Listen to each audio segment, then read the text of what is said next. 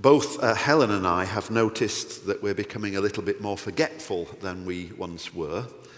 So we decided a few weeks ago that we were going to write more things down. So in our house, we've got sort of post it notes all over the place. But one evening, I, I asked Helen if she'd like something to eat. This was before our kitchen was demolished, but it's going to be lovely when it's finished. Yes, please, she said, I'll have some ice cream. This was in the summer. Sure, I said, anything else? Well, if you're asking, I'll have some uh, cream and a chocolate flake in it. Sure, I said, fine. So I made my way to the kitchen. She said, Aren't you going to write it down? I said, For goodness sake, don't be so silly. I can remember a simple thing like that. She said I was gone for some time, but when I came back, I set down in front of her a plate of eggs, bacon, tomato, and a glass of orange juice. And she took a long look at it and then turned to me and said, I knew you should have written it down. You've forgotten the toast. Think about it. It's a silly story, but there's nothing silly about remembering and about being unable to remember. Two of the most powerful, transformative human actions of them all. And we reflect a little on those this Remembrance Sunday. First, I guess, we're asked to remember the past.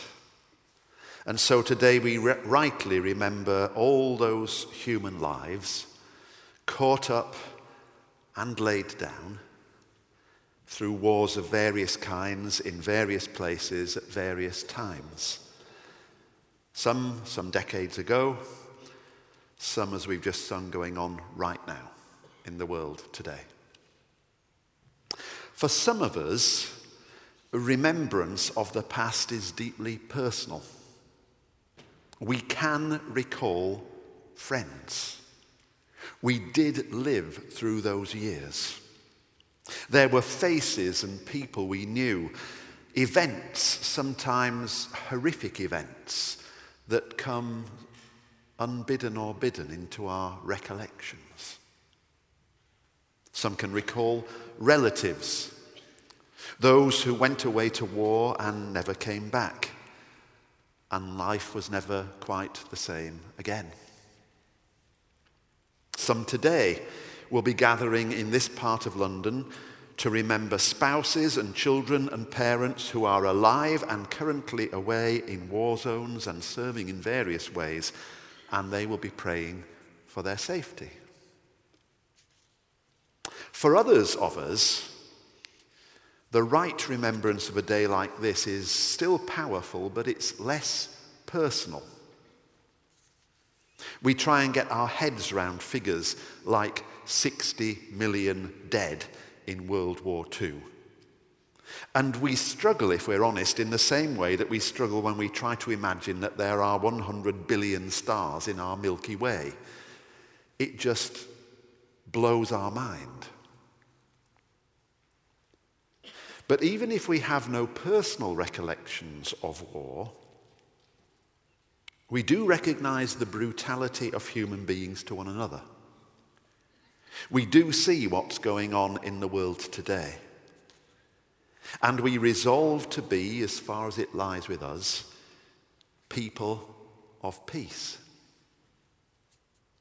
And our remembering is therefore a deep commitment to spurn the ways of war and violence and to take seriously that hard astonishing command of Jesus Christ when he told his disciples to love one another and said that there was no greater sacrifice than that we lay down our lives for our friends.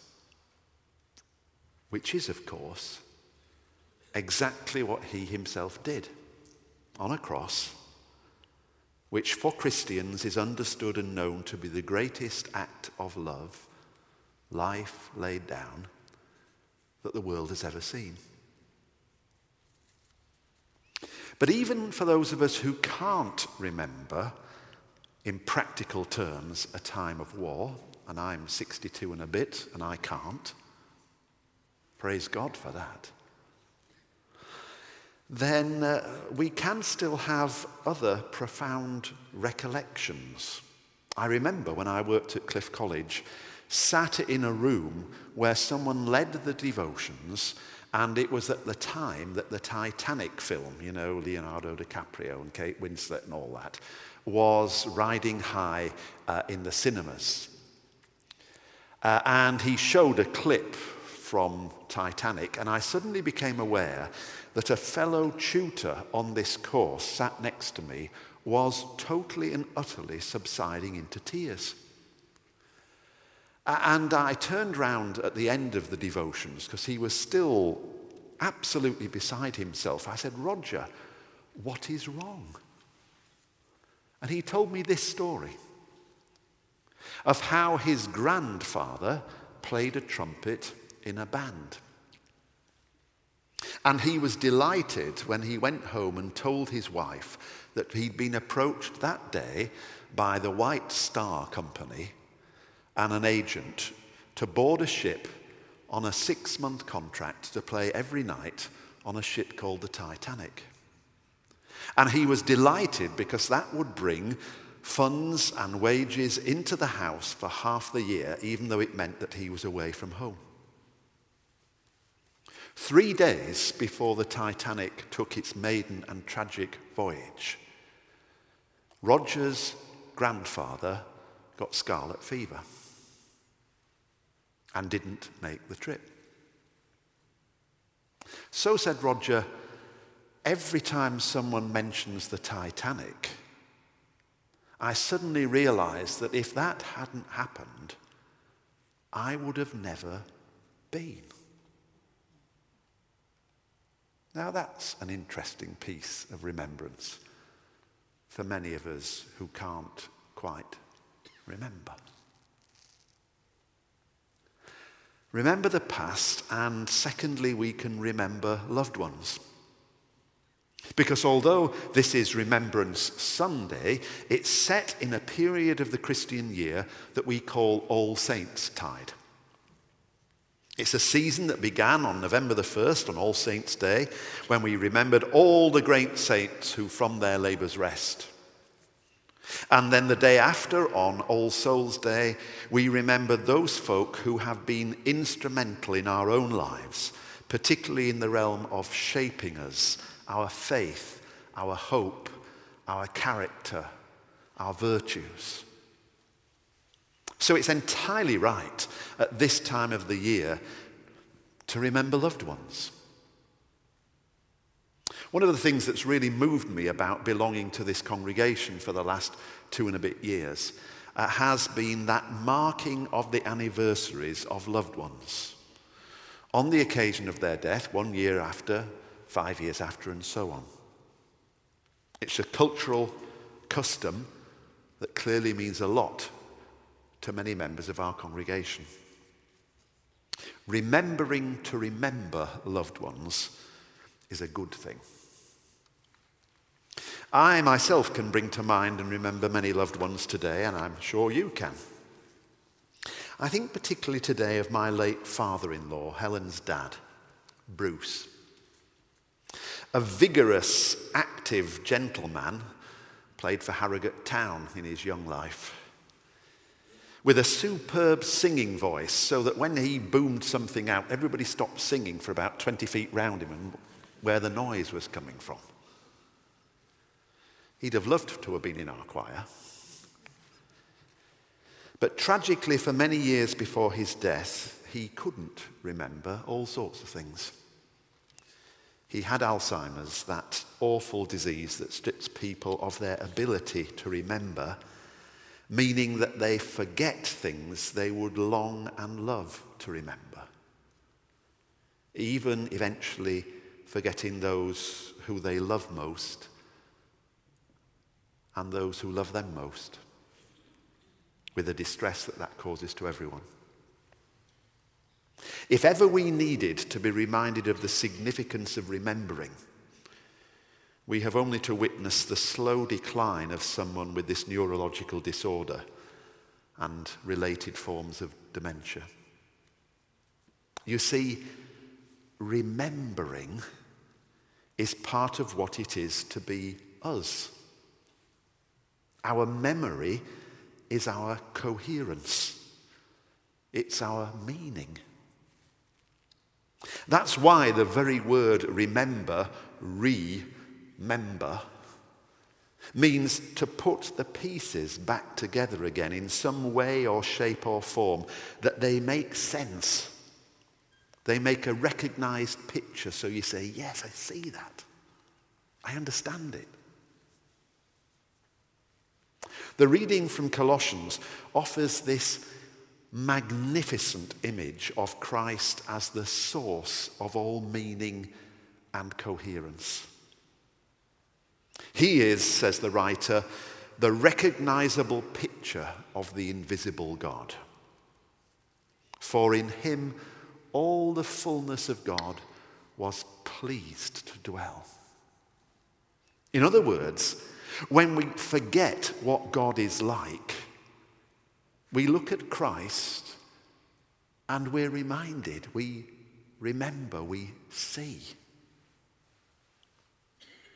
And we remember astonishingly that God was pleased. Two pleases in that passage, actually. To reconcile to himself all things, making peace through his blood on the cross.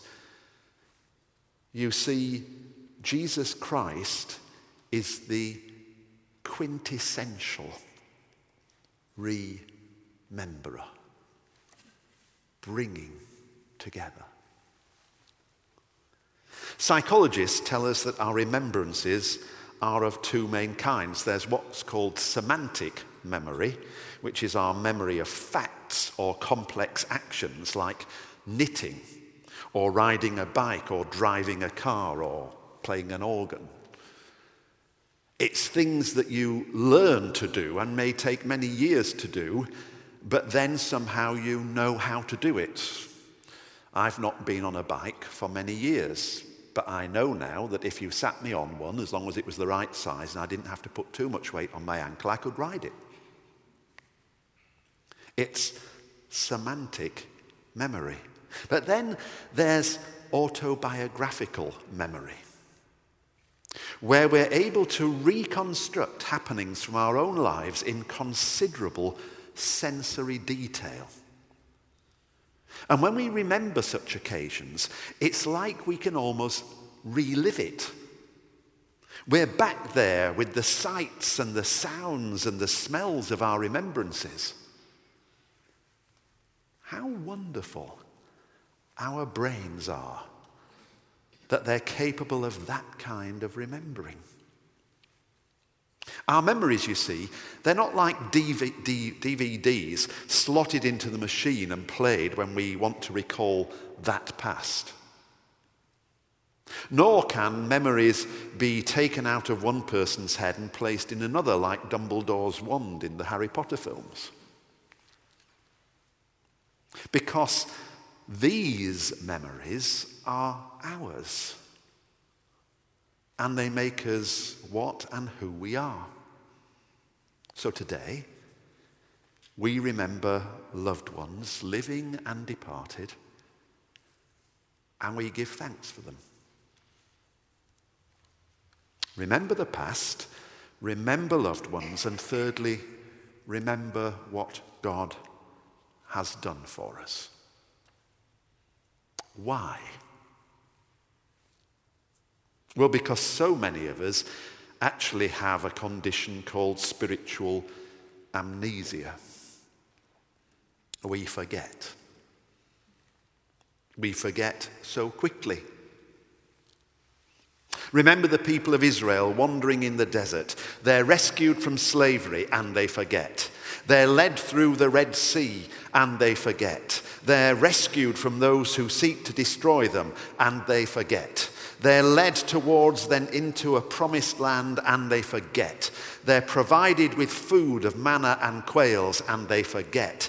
They're declared to be God's people and given a law, a contract of belonging between the Lord God and they forget. And before you know it, this people are er- erecting idols and worshipping them. What has God ever done for us, they say? Do you remember, those of us who are old enough, that Monty Python sketch? What have the Romans ever done for us? If you don't, it will, don't try and inhabit this. But for those of you who do, there's this Python group, there they all are, Cleese and Gilliam and, uh, and the like, sat round as militant Jews at the time of Jesus, bewailing the occupation of the Romans that have kept us down. What have the Romans ever done for us? Implying absolutely nothing. And throughout the sketch, one by one, people sort of say, well, well, well, they've done this and they've done that.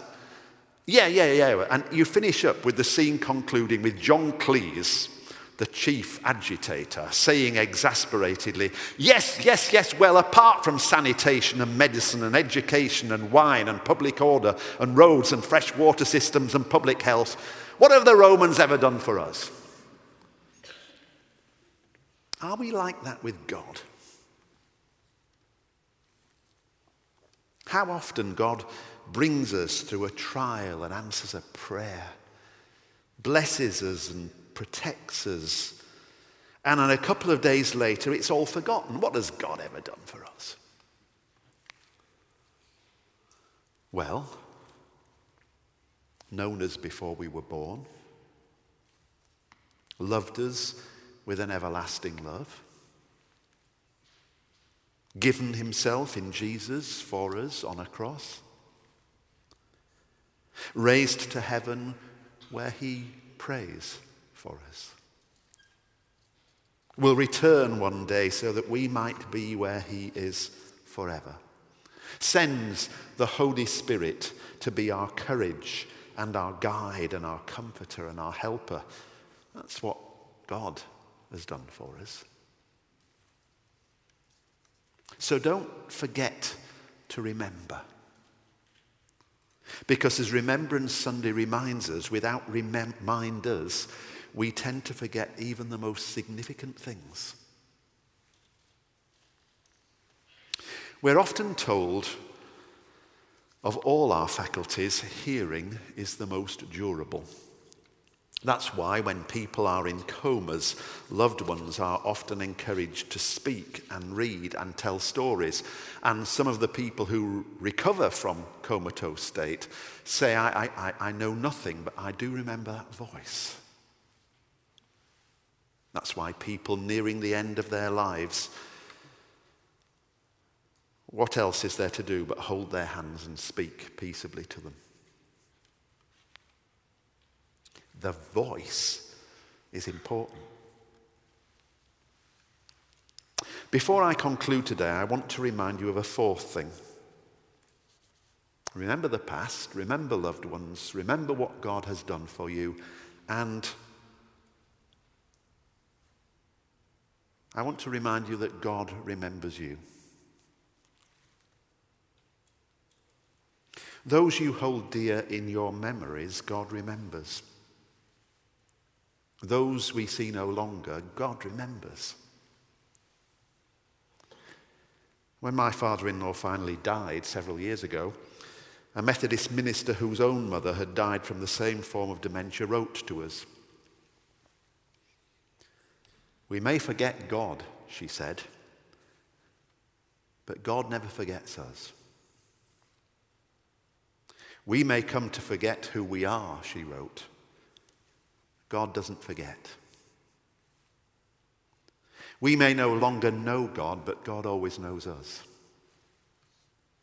We may even come to fail to recognize our loved ones, but God never fails to love and know us. We may no longer be able to speak, but God speaks gently to us. What does God say? Peace. No more suffering. Come. Be with me forever, says the voice. The most important voice. The voice of eternal hope and love. The voice which, at the end of everything, is the most important voice of all. For at the end of all our remembering and our forgetting